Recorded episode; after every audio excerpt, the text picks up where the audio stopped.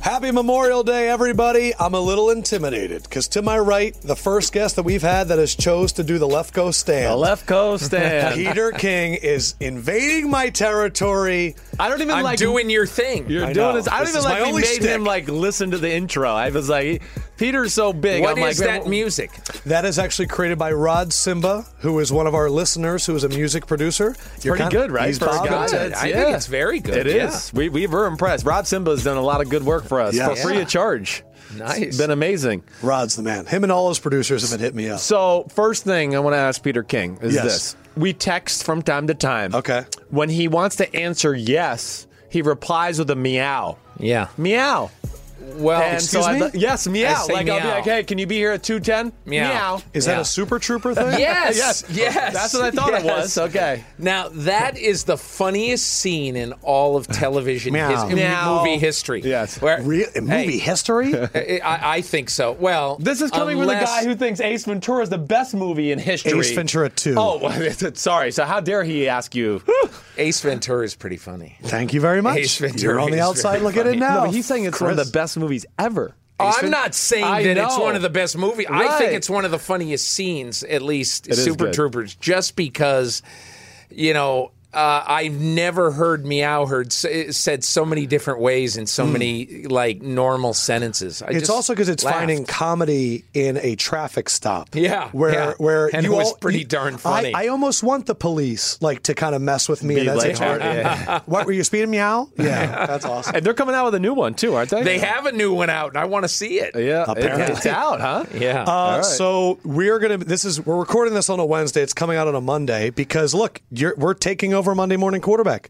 So that's ahead. what It's Sims yours. and Lefko Monday morning quarterback. With Peter King. yeah, is what you're gonna wake up on Monday and it's gonna be well, you know what? I'm going to wake up on Monday morning, and I'll be in Paris, France. Wow. I'm You're doing it taking my big. wife there for her 60th birthday. Good for you. What Yeah. were Mondays typically like for you guys w- during Monday morning quarterback? Or Sunday Yeah, nights. because Sunday nights you were just telling us you were doing what? Well, I live on the Upper West Side of Manhattan, and we were talking about how how incredibly noisy it is at all hours of the day or night in Manhattan. And I and I, so I'll be writing there at three thirty in the morning on Monday, and there will just there will be people s- eh, leaning on their horns at the stoplight in front of my building, and I just think to myself, it just never ends in New York. No. But uh, Mondays will be about the same thing. I'm going to do the same thing basically for NBC that I'm doing for So bef- SI and the but- but MMQB you pull, like, right now. All nighters? Like I mean we're I like do. I'm up until about I'd say 5:30 normally on on Sunday night. So I like to think of it like Damn. this. So you're up until 5:30 in the morning on Monday. You release this like opus of like thousands of words and all these nuggets and then do you sleep as the rest of the world is like processing your Yes. information? I mean, I try to sleep as much as I can, but usually I'm up by about 10. so Twitter's exploding and Peter King is napping. I have to. That's how, how awesome. can you? Yes. How can No, you- I just like the you visual. can't- you can't stay up. You know, you got to go to sleep. But I mean, I do it a little bit less, and I hope that the column will consistently be up at NBC. This year, we had it consistently up at, at the MMQB at 5 a.m. Yeah. Uh, and because, eh, look, I, I mean, I think at some point it becomes a little bit defeatist when you go and go and go because after a while you just can't really reason properly. You know, so I try to be done. I really try to be finished by about between four and five o'clock last season, and hopefully I'll do the same thing this year at NBC. So you're telling me you have so many things that you're probably chopping stuff that doesn't even make it, or else it could Yeah. be. What happens to those stories? Well, I, ca- I there, Do they get there used aren't for a lot future? of those. Th- I often will save something for my Wednesday column. Gotcha. But I don't do. I'm not going to do that now because I'm not doing a Wednesday column at Feel NBC. good? It'll feel pretty good. I, look, I love what I do. I'm really fortunate to do what I do. I'm I'm tremendously fortunate to do what I do. So this isn't about I hate my job. I don't hate my job. There's probably only one thing I sort of hate now Okay. What is that? uh, And it's sort of hate meow. Um, it's it's that in May, June, and July, you know, you you finish working on the draft. And many times I'll have been at somebody's draft and I'll be in the draft room. And then, like last year with the 49ers, Right. you know, uh, Thursday night after the draft, you go and have a few beers. Friday night, you might have a couple of beers. Yeah. You know, and then, and, and so you stay up with these guys, you stay out with these guys, and then, then you fly home and you take a deep breath and you say, oh, now we got to populate the site for the next 10 weeks Right. with something sort of meaningful. Yes. And I just said, man, it's just, it's too much for me. I mean, I had two brothers who died young. And I, I mean, I'm 60 years old. I, I, I mean, I love my job. I love my column. I love doing that stuff. I'm not crazy about it in May, June, or July. hear quite you. honestly. we get it. we, me and Sims have realized working together for the last five seasons that our our time to take vacation has been changed and changed and changed. At first, it was okay right after the Super Bowl, and then it was you got to be ready for the draft. So okay, we'll do it after we the got the draft. combine coming and then in. the draft Right. happens, and it's just OTAs have become like a monumental thing, and then But you know what's franchise stupid tags. about? I can tell you what's stupid about that, like OTAs and and off season practices. Yes, we just uh, yes. Go ahead. I often I we often call it whoa big offseason. I, I often have made this point about if if a quarterback doesn't throw at the combine, I said I have never one time in my life on the night of the draft heard a general manager say, "Well, we didn't take John Doe cuz he didn't work out at the combine." Yes. It doesn't happen. It doesn't matter. Yeah. People say, "Oh, he's not competitive." Oh, that is a bunch of bullcrap. And it's- it's the exact same thing now with, "Oh, Tom Brady is missing these practices." I mean, so what? that one seems so to me- what? I know, so- it's weird. it's weird. It is It is, weird. but it no doesn't question about matter. it. Yeah. It's weird. It's weird, and it's very un-Brady like. Right. But I can guarantee you that when uh, when football starts Yep. in September, if Tom Brady is healthy and he's twenty percent less the player this year. I will be utterly shocked. He's not. Yeah. Tom Brady, I think, is experiencing, and I don't know anything about this because I have not talked to him, but I think Tom Brady is experiencing what a normal human being about to turn 41 with three young kids and the ability to do things all over the world would experience. I mean, I'm going to go and practice football in Foxborough instead of going to do all these things both with my kids, my family, in Qatar, in China, in wherever. And it just seems to me that he says, "Can I please have a little bit more of a life than I've had?" I get That's it. how I look at it. I look, you know? and I do think there's real. There's well, I mean, I know there's little issues there. I know Yes. that Yes, there must be. Yes, there is. I mean, Yeah. I, the, the, yes, I mean, and from everything I know, bits and pieces. Do, do I know this story 100? percent But it seems like pretty much that Belichick was pushing on the organization that, that maybe this should be Brady's last year, and Garoppolo should be the guy for the future. Brady got wind of that, didn't like it, and of course, then it was Garoppolo got traded and all those things. I don't ever get the full story. You know how New England works. I know a few people up there. I get little bits and pieces, and that's just the part I've tried to piece together. But I'm with you too. With first of all, who's practiced more than Tom Brady? We both know he's obsessed with the sport. I Yeah. mean, he's making videos about him doing it in the offseason. Um, so we know he's obsessed. They also have they're in the AFC Championship game every year. You know what that is? An extra month of practice for Yeah, Tom Brady. sure. So he can throw a slant route and a comeback with his eyes closed. And just a few years ago, we saw the players lockout. And what did we see? Three quarterbacks throw for 5,000 yards. So that just tells you OTAs, again, are s- more for the coaches Yeah. than anything because I think they're. How do you think the San Diego Chargers feel about the OTAs right now? When Hunter Henry, a Yes. guy who Los they're- Angeles they're- Chargers, Ch- but- Chargers, yeah. When when Hunter Henry basically now is lost for the season. Yeah. And look, Yeah. if you're going to be running around, you're going to risk injury. I'm not blaming anybody or blaming anything, but what I am saying is that, in my opinion. Uh, you're asking an awful lot of these players to be practicing sort of like they'd practice during the season, only not hitting the guy Yes. across from them. I, Uh, am with can you. I tell you my conspiracy theory about Yeah. the Patriots? Yeah. My conspiracy theory is that Bill went into Kraft's office and was like, Robert Kraft, I think it's time that we move on from Brady and we go to Garoppolo. And then Kraft had Brady in and said, just so you know, because I love you, Tommy boy, we're going to move on to Jimmy Garoppolo, and then saw the emotion in his face, and then I think Belichick's been taken out of this completely. Here's the reason why I don't buy uh, a lot of what I've heard with theories like Yeah, that. yeah. Now, what you said is very interesting, and I have no idea if it's true or not. It's not anything that I've heard enough about to even report. Mm-hmm. But, but what I would say is Bill Belichick uh, has brought in so many veterans over the years, and he's all about winning that, and I'm not saying that it's impossible that he would have said, okay, Brady, it's over. We're going with Garoppolo. Right. In the middle of an MVP year for Brady, which would have really imploded everything, I would have. think. I agree. I, I just think, I think you have to just let all of this play out. Mm-hmm. You've got to let Brady keep playing, and then we'll see what happens. And, and I just, look, this is just my fervent belief the Patriots didn't take a quarterback this year because after Baker Mayfield, they didn't really like anybody. Mm-hmm. Now the quarterback from uh, you know from LSU is Matt Castle reincarnated. Right. They might be able to get him coached up to play a little bit, Mm. but he's probably nobody's quarterback of the future. But he's nice. He's a Jacoby Brissett type Sure, of player, sure. at least in their eyes.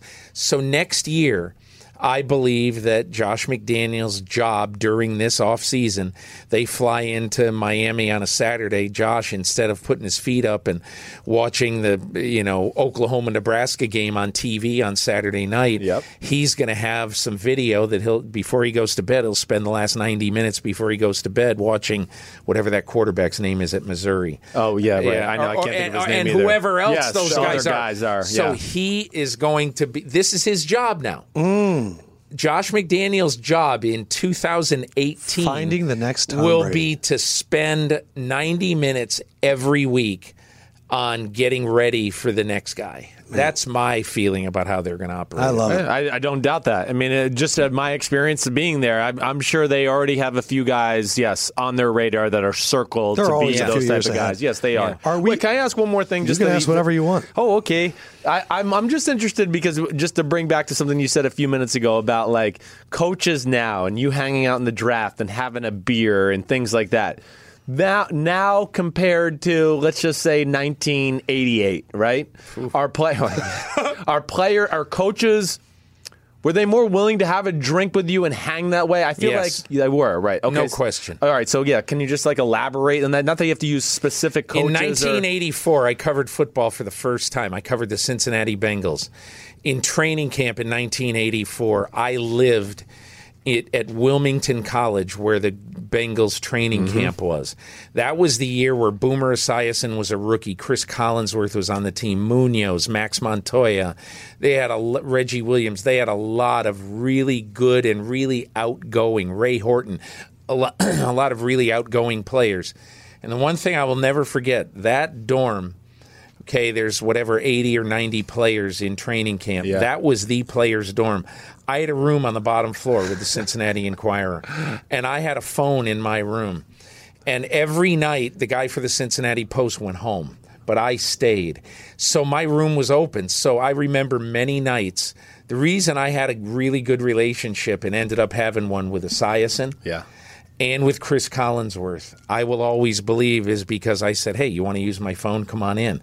And you know, obviously, no cell phones in those days, and there's there's two pay phones, And in this everyone's entire trying to use them, building. I'm sure. And so, eh, so they came by to talk to whoever, girlfriends, family, I don't Yeah. know.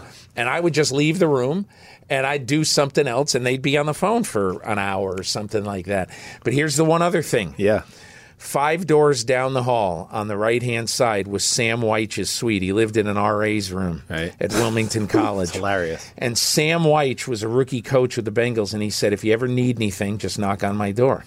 So meetings would be over at like nine thirty, and I'd go knock on his door, and I'd say, "Hey, can you explain your offense to me?" And it, we'd sit there for an hour and ten minutes until he was too tired to go anymore, and he'd show me film of everything that they did on offense. It was frigging Amazing. awesome, Right. It was just Sam awesome. Weish. So, so where did it change? Why did it change? You know, what's because your theory there? because Yes, because yes, in the year 2000 I always tell people this story in the year 2000, I went to the NFL scouting combine. It's Yes. like me, John Clayton, Rick Gosselin, Len Pasquarelli. There's hardly anybody there. There's maybe 15 to 20 reporters at the NFL scouting combine. This is the year 2000.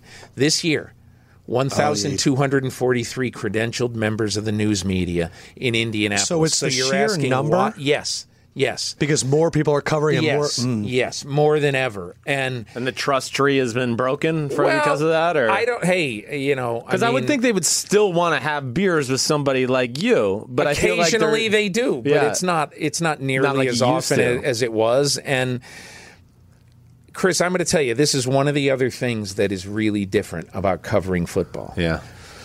you know, uh, you realize after a while that if you sort of are close to a guy, that that guy pretty much expects you to only write good things about him. Okay. When did that start? Oh, it's been that way for a while. But but and I'll tell you what happens.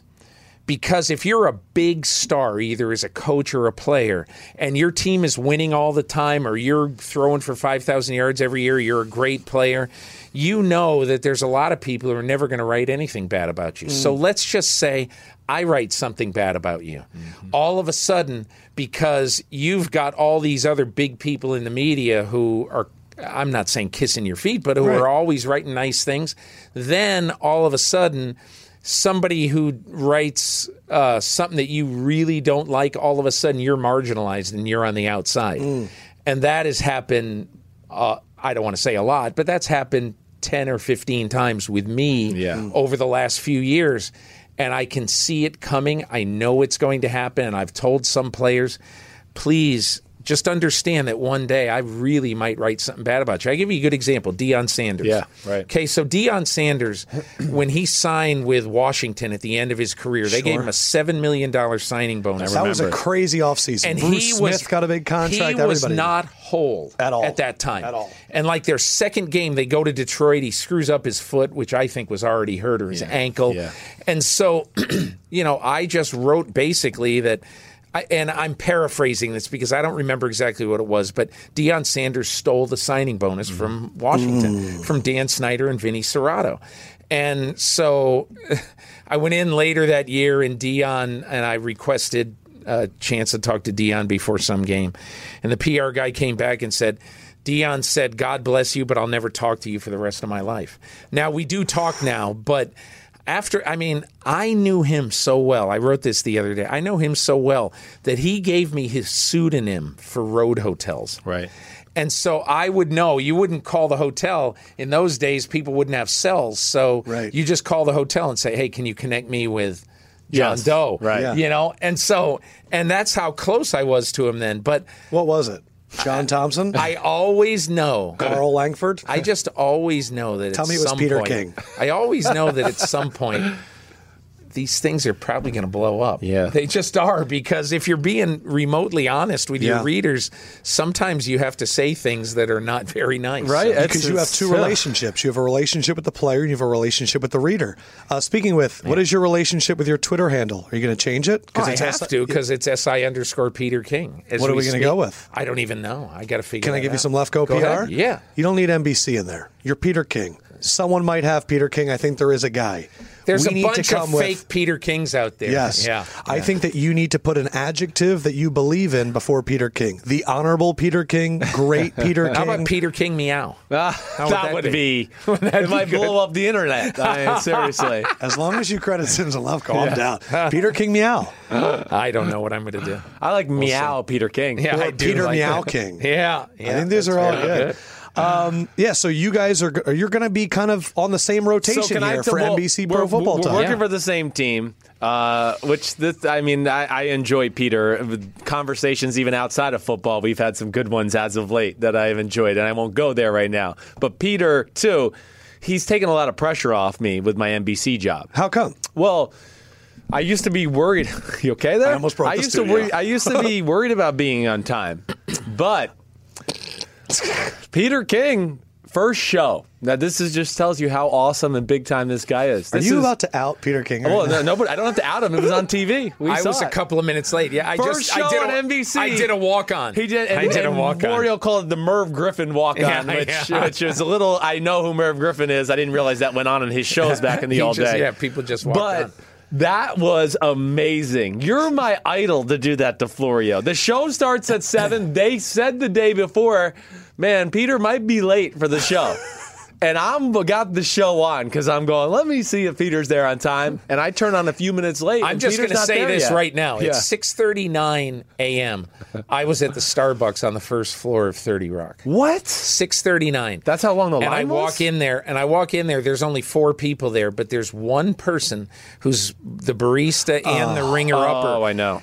And the person in front of me ordered nine drinks. What? That shouldn't be allowed. And I'd leave. I would leave. And so, well, I couldn't because need I the was coffee. desperate for. The, I was. How are you going to jonesing write for your the coffee latte. nerdness Yeah. column? Yeah, I know you need But it. anyway, yeah, I can't do that anymore. So Oh, I'll figure please it do out. it more. That was Yeah. the best. That was awesome. He can't do anything to you. So I You should do just said- 708 and 708. 708, Yeah. Peter Yeah. Kidd. it's, walks it's like on the baseball website. games. Started at 7 Eleven. That's when Yeah. you start. New What- start what- time. is that he- Doesn't one baseball team actually start at 7-Eleven? I think it's the Chicago White Sox. Because they sold it to Yeah. 7 Eleven. Yeah. Yeah. That's kinda Marketing. funny. Yeah. I, yeah. I didn't know that. Yeah. That's good to know. Oh, I did not know that. I did not know that. Hey, can I just say one other You thing? can say whatever you want. Well, we're going okay. to continue to ask you questions until you tell us That's you're sick good. of us. I'm, no, Okay. I'm ready to go for Did a you long have a time. pseudonym in a hotel?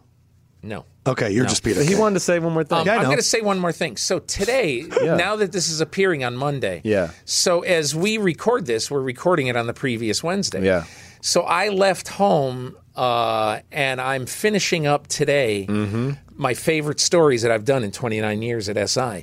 And it's really, really been interesting to go back and look at a bunch of the old things. Like something I haven't thought about in a long time is I took a bus in 1990. I took a bus across country with John Madden.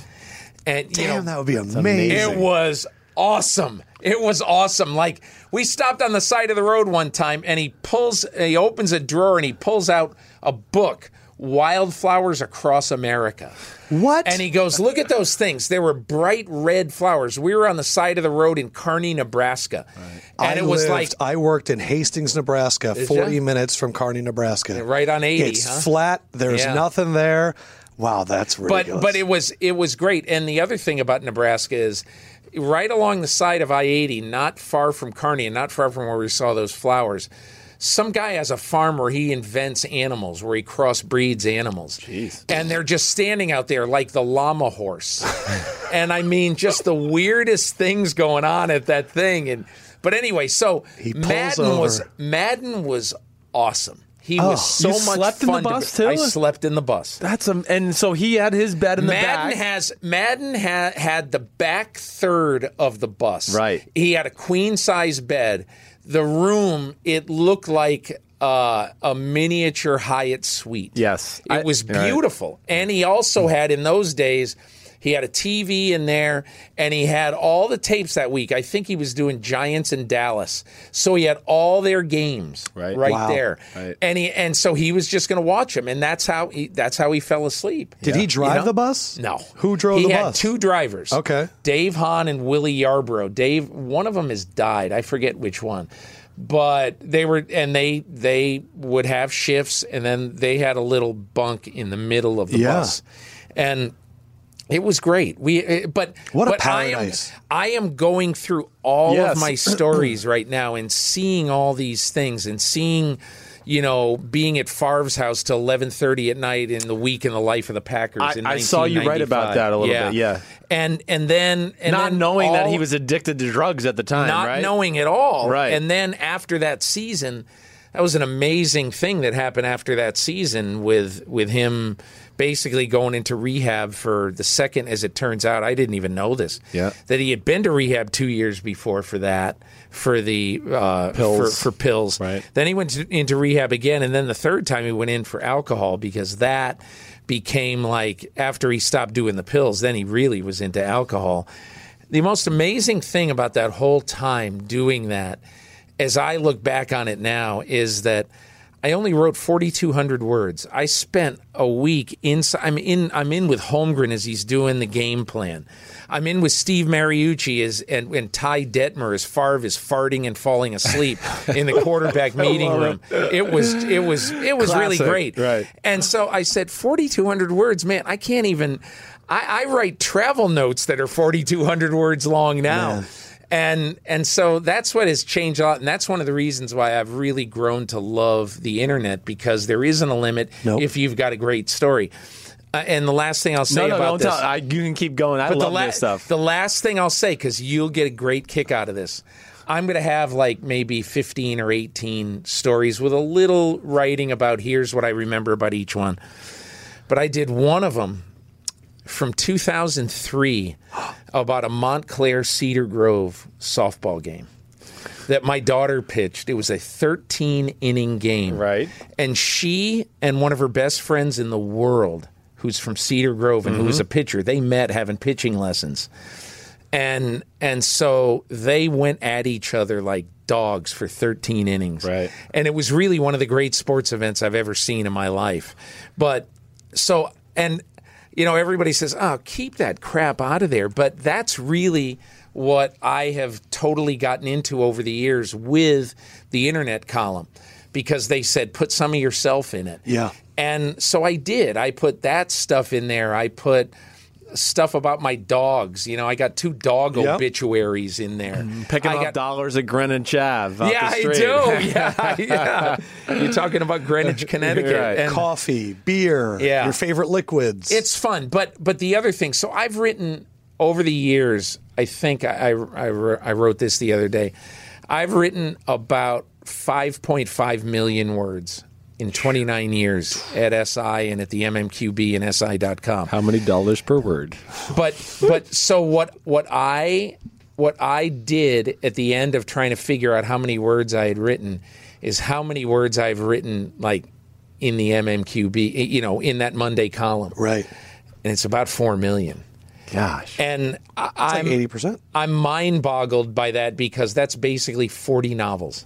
Damn. I mean, I, I- and I, and so I don't know. I mean, I and the last week or so, it's been such an emotional time I was for gonna me say. leaving there because the amount of letters. Like I got 600 emails last week from people just basically telling me stories about you know where they have read it over the years and I, some guy on a subway came up to me uh, a couple of weeks ago and he says hey good luck to you uh, i've been i've read you uh, you were basically my introduction into football Hmm. you know i've been reading and here's a guy in a business suit and a briefcase going to work he's whatever 30 years old Yeah. i don't know so it's been kind of an emotional time I It was should going to be. say, like, if when Yeah. you create something and you build something, and Yeah. then we all know eventually, we don't think about it that you're going to have to hand it over eventually, because you what you've the fact that you've created something that needs to live without you there shows the foundation that you built. and and I'll tell you this, Adam. Here's the one thing that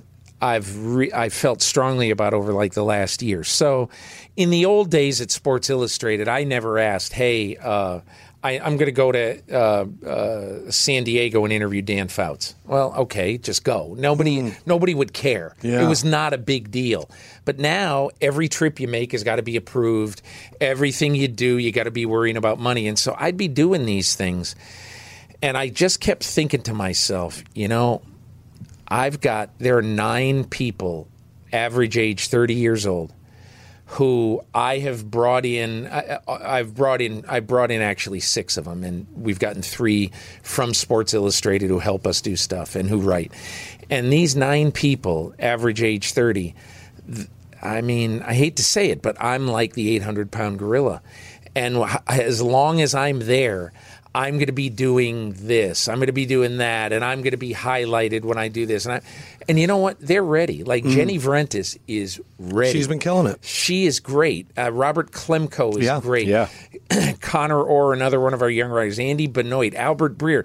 These are really, really good people at their jobs. And if I stay, it just basically keeps them on the periphery a lot of the times. And it just, it really was not fair. The, the piece that I saw on MMQB today about the tables and lighting arrangements was incredible. I'm only kidding. When you go to MMQB, it's the furniture website. Sorry. Oh yeah, that is right. That's been my number Yeah. one question I had for you is how Well, you the know hell what? is We this tried. furniture store We- still owning MMQB? We well, this is a very interesting story. For people who don't know, we started the I MMQB in didn't know this. 2013, and we just wanted it to call. We wanted to call it MMQB, uh, and so uh, we there's a furniture company in North Yes. Carolina, and I think we offered them like twenty five thousand dollars okay. for the name, you know, to give up Yeah. MMQB Just a and to be domain something name. else. And they said no. And they asked for five hundred thousand dollars. Holy crap. What? And so we Smart said, move by I them. said, I have a good way to to to fix this. Right. Just say, listen, we're going to have MMQB in our title. Uh, but so I mean I, I don't know what they I have no idea what they would have would they have paid thirty or thirty five but I said knows? don't do it Yeah. that's dumb that's a stupid waste of money Right. here's what we should do just put a the in front of it and that's what we did so the website was known as the MMQB and my Monday column was known as The- Ah, MM no Okay. just MMQB Yes. and so and so it worked out fine and it really I guess I don't know this one of the business guys in our office said that the guy was really pissed off in North Carolina because That was his people cash cow. well, people would uh, would would he'd be getting all of this traffic, and he'd be getting all these contact us. What the hell? Where is the football? Where is Peter King? I don't get it. And he'd have to answer all these emails, and he was all That's pissed amazing. off about it. Good. So anyway, yeah. I should eat Because that that. to me has been the most fascinating thing. Is the first time I went on, I was like, man, a football only part like website. Like I'm so excited, and I type it on, and it was like furniture. what am I North doing? in Carolina fur-" furniture. I love that he was like, I'm going to cash in, but instead, all he got was a ton of contact us asking where you were. I, I, love that, I, I mean, who knows how many he did, he got, but that's what I heard. man. Th- Does what do we want to do? Do we want to go future? I'm I'm always you know me. I always want to ask about the past. That's what You love the past. I love the past because he has great history. I could sit here and listen to his stories about all that. But I also am, I got to tell you one story about your father. okay. Yes. Tell me, Big Phil Sims, future Hall of Famer. big fucker, big Phil. I one of the things that was really interesting is the year that the Giants won their second Super Bowl with Parcells Yes. against the Bills, the crazy game with Hostetler playing. Yep. So Phil Sims gets hurt on a Saturday afternoon against the Buffalo Bills in December. Right. Rainy day. Breaks his foot or Breaks something. it. Yeah, breaks Yep. Mm-hmm. his foot. And Week so 14. so he's gone and Parcells used to have this thing, okay, every year where he used to say, I don't want the injured players to be around. And it was so strange because you'd think to yourself, I would want Phil Sims in the quarterback meeting room talking to Jeff Hostetler Mm-hmm. and, and, you know, and giving ideas about, you know, I, I just prepared to play the Buffalo Right. Bills a month ago Right. and I would like to have him around, just to, but not not Parcells. Yeah, right. Mm-hmm. Parcells didn't want those guys around, so every night they'd be going into meetings, and I, I forget what day it was. It might have been Monday, might have been Tuesday, might might have been Wednesday. I forget. But so I saw Phil, and he goes, "Hey, you want to go out to dinner?" And so we went out to dinner at Burns Steakhouse in Tampa. And had a great meal, and Burns is everybody a classic. everybody in the restaurant is walking by the table and they're saying Phil Sims is here. He's his team's in the Super Bowl. What is he? Isn't his team involved with something?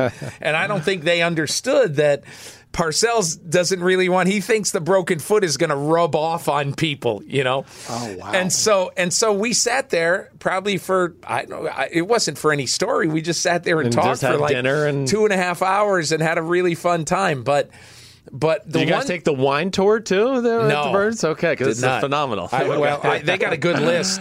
They but do. the thing, you know, the one thing I really remember about that and remember about your father that was really cool as a, you know, as somebody covering the team, you know, and he got really pissed off at me one time for quoting him when he thought it was off the record. Right. Uh, a- a- a long story, not that interesting. And so, but but I used to love just talking to him about you know the way the game really worked, and he had a great handle on the way the game really worked. And you know what was interesting? He had to- there was a lot of guys on those giant teams that didn't really buy into Parcells Mm-hmm. because he had different rules for Lawrence Taylor than anybody. Mm. Yes. His whole rule, his big rule with Lawrence Taylor is let's keep this guy alive. Yeah. Okay? Because if Right. he's alive, he's going to win some games for us. Right. Okay, so let's just keep him alive and forget if he's 10 minutes late. Yes. You know, that- so Yes. so guys like Joe Morris used to get so angry with the way Parcells treated Sure. Lawrence Taylor. But anyway, yeah, Phil had such a great handle on every aspect of the team why it worked why it didn't work what happened the relationships and, and everything like that it was uh, he was a really good quarterback to cover Well, football philosophy. I mean, I think that's where B- Parcells and Belichick are amazing, right? It's just they the philosophical can see the whole game as a whole and how it all plays into each other. It's interesting with the injury thing, right? Because I, I played for Josh McDaniels, and that was my first taste of that, right? Because he they do New England does the same thing still to this day. If you're hurt. Don't come around because you're not going to help us win on Sunday. And we don't want you in a meeting room because you're not worried about the game, maybe going off on a tangent and telling a story about has nothing to do. Well, one So of the they think things- it's like confusing the one of the focus. things that used to one of the things that used to enrage Parcells would go to these new teams. And I wrote about it one time in Dallas, his last stop, you know, when he went to Dallas. Yep. The players were saying they'd go into the into the trainer's room, you know, and and they would they would feel like even it, maybe it was like late August or September to be real hot outside. And, I oh, know. it would feel fantastic. You'd go in there to be really cold, but after about five minutes, players would say, "Hey, man, turn this, so turn this cold." air conditioner off," because he Parcells would have it at sixty degrees. He'd make it so cold He'd because make he it didn't want so you to- he Right. didn't want you hanging didn't want around in in there. there. Right. He didn't want people in there. He did that stuff with the Giants too. I know. You know the one other thing, and I, I I only remember this because I wrote about it today. So you guys might remember this streak, but in 2004, I think it might have been 2003, but it- 2004, I believe it was.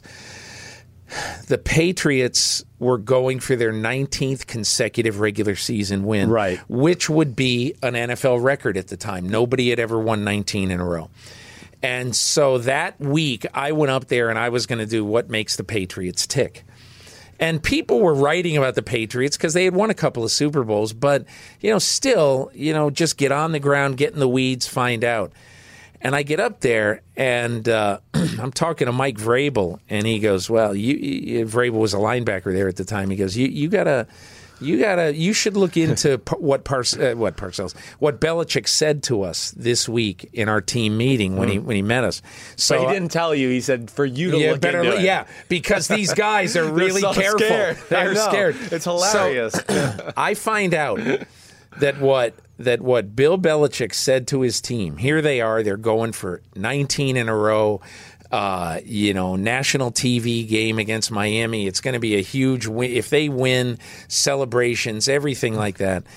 And he gets in there, and he they had just beaten Buffalo on Sunday, and he goes in and he stands in front of the team and he goes, "Hey." if we want to be any good at all, we got to clean up this special teams crap that I'm seeing out there. You realize against Buffalo, we had zero return yards. We allowed them this, this, this, and he goes over everything. And the guys in there is one of them said to me, he goes, "We were worthless pieces of s." because and so and that to me sounded so familiar because Bill Parcells always had this theory and his theory was if you've won 18 in a row find something crappy Yeah. because you they, you, you can't tell them we've arrived it's Right. October it's a- whatever it is we Right. got we got a lot of work to do Right. similarly if they've lost 4 in a row You've got to tell them that hope is not lost. Hey, listen, I saw some good things out there. Here's what we do well, and here's how we're going to win this Sunday. And that's exactly what Belichick was doing Mm. at the time, telling them how bad they were on special teams, so that and their their gunner, their punt team gunner, Mm-hmm. Right. a guy named Sean Mayer, Yeah. he fired him that day. And I wrote, I Wow. wrote, I wrote like that. It was like Paulie Walnuts executing a contract hit. He had to sacrifice somebody. Somebody, yeah. And so he did, and he came in, and he and everybody knew. holy crap, we've won 18 in a row, and our special teams guy just got whacked. Well, I, it, so I know it's amazing. It's amazing. So that that see, this is what happens. I want to ask him more questions about history. So you go, you go like, okay, so are they as good as you? Like Parcells and Belichick, just to me, and I know you know more coaches than me over a lifetime and being around them, just seem from my 37 years on the planet to be the best at the mental warfare that goes on in football than anybody I've I've seen or at least witnessed on the outside. See, in. Parcells, the reason why, and this is the reason, and look, I'm kind of close to Parcells, so people would always say, oh, you only want, the, want him in the Hall of Fame uh, because he's been good to you, you're close to him. S- Listen, Bill Parcells coached four teams Yeah. in the NFL. Every team was a piece of crap when he got there. That's right. And every team he took to the playoffs. like within two Every years, it was one. like, wow, okay, right. And so, I mean, Rich Right. Kotite is four and twenty-eight in his previous two years. Here comes Parcells, and all of a sudden they're competitive. But but um, my only point about what makes a good coach is that I think there has to be, and nobody wants to hear this. And I think Mike Tomlin does this right now better than anybody except Belichick. Hmm.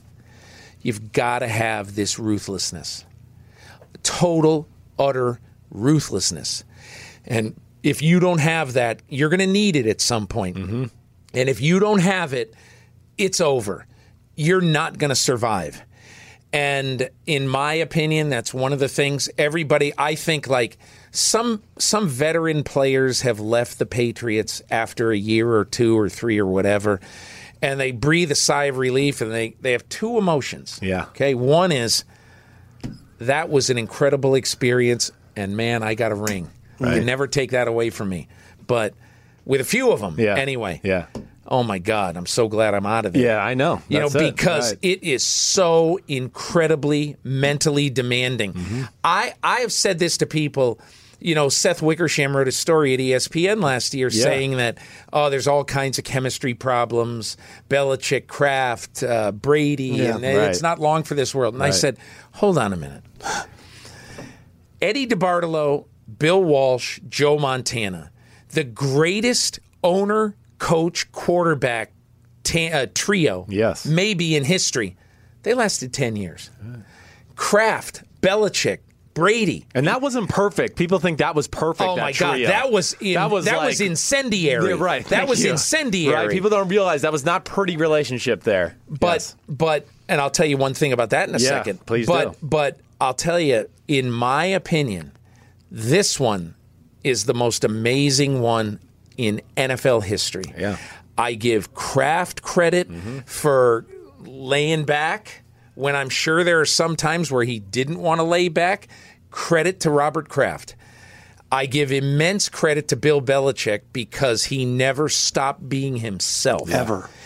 And I give immense credit to Tom Brady because he wanted to be coached. Yeah, right. And every week he could take the piling on. And I think it's gotten to him a little bit now. Yeah, I'm Okay. sure. Now, I, I think it has. I don't know. L- You got to understand, I do not have inside we, We hear information you. on we this. Hear you. I, I I don't even- have it. I've stated that too. Like the story Yeah. I told you, I don't have all the facts. I just Right. have been told the story a few times, and I'm piecing it together. Yeah. So you're, I hear you. Go but, ahead. But the but the one thing I will say about this this incredible time that I mean I'm 60 years old. If I live 30 more years, I absolutely guarantee I will never see a team like the Patriots. Never, and I've never seen one before. Right. The only one close is, and I wasn't alive for the vast majority of it, is the Cleveland Browns because the Browns in the first 10 years of their history won seven NFL championships and they lost in the friggin' champ- uh, seven pro football championships Yep. because four years with the, was with the AFC. The first six years they were in the NFL.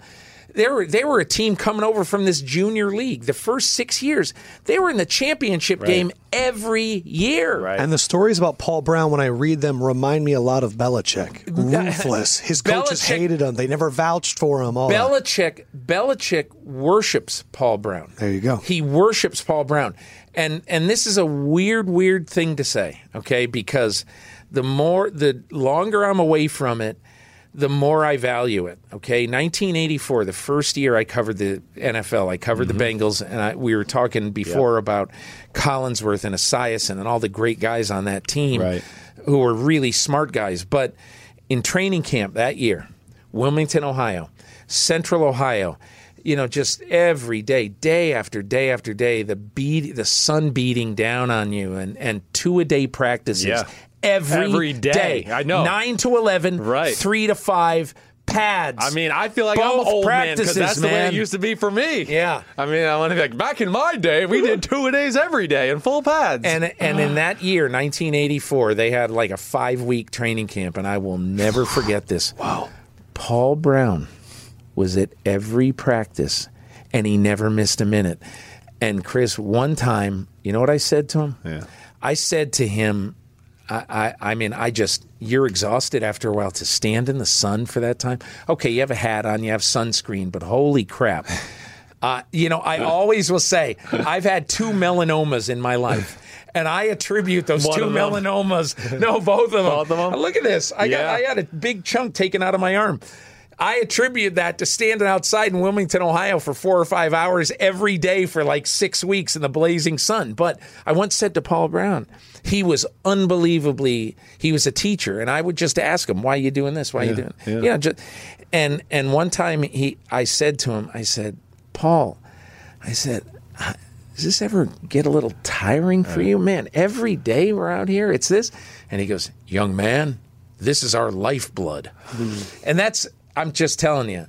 i- i- If, if Bill Belichick, Bill Belichick would be like a little puppy if he could if he could have lived in the time of Paul Brown, he would have loved Paul Brown. Oh. Right. They're the same guy. We were talking this before just to kind of go on Belichick because the reason I think everyone talks about Belichick, we've never seen a coach like this. He's at the top of the craft for this long. And in this era with free agency and all the change and, and players and social media, it's crazy.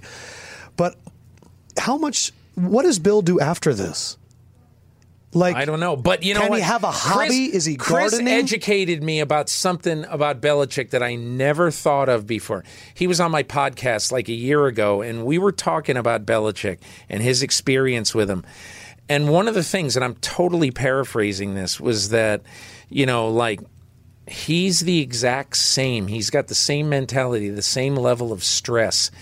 If you're in some personnel meeting in May Yeah. about undrafted free agents Or the week of the Super as Bowl. he he is the week of the Super Bowl. Yeah. I know. It's the same. and guy. so, so in other words, I've always thought, I, I mean, because I- you know, so I, I've I've been asking people in the last few months, Yeah.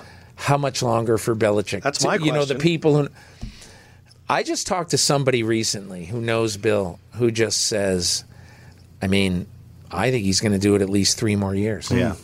And because because first of all, I don't think there's anything else other than maybe, you know, uh, sailing on Nantucket Right. that really kind of, no pun intended, floats his boat. I was going to say Bruce Springsteen because everyone that I Great talk to, point. from your dad Great to point. Doug Flutie, they say the happiest I ever see Bill Belichick is when he's seeing the boss. And I could see him just following Bruce Springsteen around the world. I think he's it's going more- to put out he's more of a- Belichick. Isn't Bruce he more of a album. Bon Jovi guy? I, yes, I he's, thought he I was think more- he's, I but- think he's more yeah. of a Bon Jovi. It's Bon Is it- Jovi. is it yeah. both? No, yeah, I- maybe Bruce, but I think it's Bon Jovi. You're All right, so messing he's going up. to follow John. Yeah. Yeah, he'll he could coach do the that. Philadelphia Soul. right. We'll really get into it. I don't know.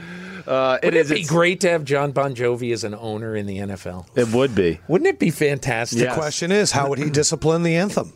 You know, because now I was going to say some guy just bought the friggin' Carolina Panthers for 2.5 billion or so, whatever it is. yeah, two point three, I think. and and I just said there aren't a lot of people in the United States who have that kind of mo- and He had the cash. amazing thing is he paid cash. Cash. It's, I mean, ama- come it's on. ridiculous. I Just- mean, ridiculous. Come on. All right, so we got to ask about that subject a little bit. Yeah. I mean, we're taping this on the Wednesday, The the, day day, it of the happens. anthem anthem stuff goes on, and it's we're releasing this as a Memorial Day. Yeah. So, uh, yeah, We're at what, a did- what point- was your first thoughts there? Just reading this and I wrote this maybe about I don't know four or five weeks ago Mm-hmm.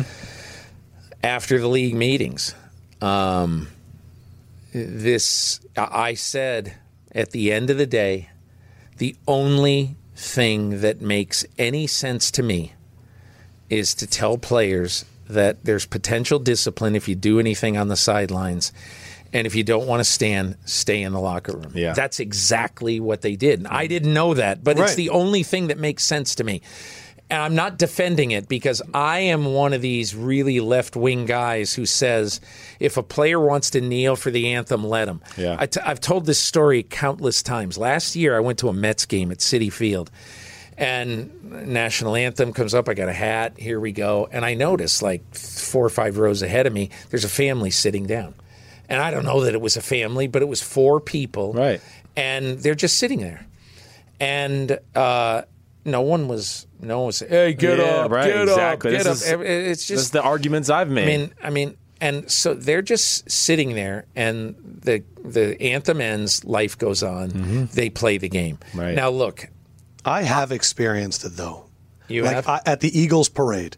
They s- played the anthem and people had hats on, and I'm talking about other fans like getting in their face, Yeah, take threatening the to hat off. fight Yeah. them. It's- Because the hat's on. and I, I'm not gonna lie, there was a 10 minute period where I was not excited the Eagles won the Super Bowl. It, it was just like this. It punched me in the face. Yeah. Where it was this debate, and you knew what they were arguing about. for some reason for some reason we have allowed and again since 9-11 I, I just I have a theory about all this, but I think since 9/11, we have allowed uh, politics and patriotism Yeah. to hijack the NFL. It- it- to, to almost everything. And I mean, and but- and I'm I'm just going to say this. I could give two craps about what is played in the thing in Right. the, you know, and in the seventh inning stretch when I go to a baseball game, God bless America. Yeah. I, I don't I don't care. Right. Play it. It Right. it doesn't matter one whit to me. Yeah. And I'll always stand for it. And when they introduce the guy who stands on the dugout, uh, who's got an artificial veteran, leg, right. I mean, I Yes. just I'm crying. Yeah, just I'm like, with you. We're I mean, standing. I love those guys. Yeah. But the fact is, we've gotten to the point in the United States where, you know, at all public athletic events, the only segment of our society that is celebrated is the military. Yeah. That's it. How about the teachers in uh, in Arizona, Right. uh, in Kentucky, who are I, I heard this story from this one this one teacher stood up in Kentucky, uh, graduated from college, got her degree, uh, and then went and spent uh, borrowed more money to get a master's degree. And started off at this job teaching sixth grade somewhere in Kentucky at twenty nine thousand six hundred dollars. Okay, now she's been doing it. She's up to like thirty four thousand or some whatever the number is, but it's not a lot. Right. And I'm just saying to myself, these are the people who I want to celebrate, and I and I'm fine with celebrating the military. I truly am. Yes. I I went on a USO trip in 2008, and I was in awe of those people. I I I think they're unbelievable. I don't think that they're the only people and the only segment of our society that we should celebrate week after week after week. How about firefighters? Could we please bring some firefighters out to stand at the 50 yard line before a game and Yeah. for people to celebrate? Right. How about some cops? Could Yeah. we have some cops out Right. there? How about the iron workers who build these buildings? Come on. yeah, I'm, that's, We- it's really a we- great point. I never thought about it, but I you're am, right. I am just tired, just tired of the only segment of society that we celebrate is the military. And I want to celebrate the military, but not at the exclusion of every other person who gets up at 5:30 in the morning every day, day after day after day. and For years and gets underpaid at a vastly important job. Yeah. Valid, valid, valid points. That felt good. It did. Preach. It did. I know. I want to go off with you badly. Uh, the the other thing too, like, so do you think there's going to be un- unintended consequences here, or you know, the fact that again that the NFL owners have done this without the approval of the players? Like, what do you what you know what what do you think about that? All I can say is, no matter what Roger Goodell would have done, people would have said it was a point. stupid Yes. decision because Roger Goodell can't win. If they brought in uh, who? Yeah, I feel- If they I- brought, no. if they brought in, uh, I, I can't even think of anybody. But if they brought in John Doe, a champion of industry, uh, or, or let's say I, I got a good one. If they brought in like George Bush, the younger, obviously, right. they brought in George Bush to be commissioner. And, you know, he's got a lot of people who maybe you didn't like him politically, but whatever. So he would make a decision. And I, th- whatever the decision is, he would have a honeymoon period. Whoever the next commissioner is, Right. no matter what Roger Goodell decided in this case, people were going to boo him. That's it. That's the way it is in this in, in this league right now. And I'm not saying it's the right decision. It's the decision that, in my opinion, is the best one of a lot of evils. Right. Yeah, yeah, I got you. I think the only thing that's interesting is by having owners doing discipline, they're in my mind, they're out of the protection of Roger Goodell because Roger Goodell takes all that heat. But now, if these individual owners are charged with disciplining, it's going to kind of out some of these guys in terms of where they stand instead of falling behind Goodell. here's where it went wrong, in my opinion. Um, I think I think it went wrong in three different places. Number one, when Donald Trump said what he said, Yep. Yep. the NFL should have come out instead of just two or three or four owners. Uh, saying, I am proud of my team. I'm proud of our players. They should have attacked Donald Trump. They should have. They should have attacked Donald Trump and say, "You have no idea what you're talking about." Blah blah blah blah blah, and whatever. So that's that's the one thing. right. The second thing is that when this originally happened, and the NFL said we are going to meet with this group of players, Malcolm Jenkins and Anquan Bolden, and a lot of really smart, responsible, very well-intentioned players they said, okay, i- here's what it ended up being. We're going to give you $90 million over the next seven years, and you guys have a committee and responsibly pick the social causes you want to support. That was a great thing to do. But it was so incredibly naive in my opinion because what the play what the NFL owners thought is we're going to give them this they're going to see this is beyond goodwill this is incredible We're- they're spending 13 million bucks every year of money that we're giving them for, to do whatever they want with their social causes, you know, and and they didn't ask for anything in return. Well, what the NFL should have said is, listen, we're going to do something for you, but in return, we want something. D. Smith should have sat in those meetings. Yeah. Uh, Eric Winston should have sat in those meetings when possible, and you- they should have said, listen, here's what we're willing to do. We will support all these causes. We'll support them financially and we'll support them with our teams. We'll do all this, but we have to take away this stuff that is dividing not only our team and our league, but in some ways our nation. Yes, definitely. We got to stop this. So let's figure out a way to do it, whatever that way is. Instead, the NFL just said, we're giving them 90 million. And they just expected the players to police it. Mm. And they didn't. No. And because it's not Malcolm Jenkins' job to tell Eric Reed, stand up. Exactly. I mean, it has to be done collectively. Man. I know. I've- I, got- I have a million more topics, but we've literally gone more than like twice as much as we thought we would. Gosh. What are we going to do now then? Uh, what are we going to do, meow? Meow. Meow, I don't know what to do. I think Blake Bortles. No, I'm just kidding. uh, no, Peter, that was amazing, man. I Yeah. appreciate It was you. fun. Yeah, we had what, a good time. What do you think Always. of Bleach Report's office? It's beautiful. It You is. like it? We have to Yeah, show them the beautiful. full tour. I don't Yeah, we'll think you give get you a- to see Yeah, Yeah, everything you know, I yet. hate to do it, but, But you gotta I gotta, go. I gotta go do something at three thirty. I All thought right, I was get gonna out. be here like twenty minutes. I know we hijacked you. Sorry, it's okay. Sorry. It's all right. Peter King's amazing. Uh, Great being with you guys. Thank you. Do we know the Twitter handle? Do we No. know? Okay, so Peter King Meow coming soon, and then NBC. We, we can watch you on Pro Football Talk, so you can I'm either gonna watch do that, Sims yeah. or King. Right. Yeah. Well, and then eventually you're going except to kick Chris is gonna Florio. do it. Chris is going to do it a lot more than I am. I don't want to get up. Yeah, I, the part of this thing is living a sane life, not getting up at six o'clock to go do radio. I was going and to say, TV. take your life back. Yeah, but I yeah, will say yeah. that if you want to see a flustered Florio, know what days Peter's on. It is and at awesome. 7 o'clock, Florio's not going to have any idea. He what's doesn't. happening. Florio doesn't bat an eye with me. He shows me no respect. But you, I love that. He's, he's like he's like a head coach with, man, this is uh, a star player in his prime. Yes, I don't know what to do with him. It's Odell Beckham It's Jr.. Bill Parcells with uh, Lawrence Taylor again. Yeah, you are Lawrence You're Taylor Lawrence now. It's Taylor. all come full circle. Yeah. Uh, I want to say thank you for coming in. I want to say thank you for the 29 years and the countless stories and the 5.5 million words. Yep. It's been awesome. Thanks for always being a stand up guy. Thanks to you guys, Sims and Lefko fans, for everything that you do. As always, hit us up on social at Sims and Lefko. Uh, subscribe and as well as leave a comment on iTunes. We're nearing a thousand five star reviews, which is amazing. You guys are great. But, Peter, You're the Thank man. You're the you, man. You're the man. You're the king of Ah, Peters. come on.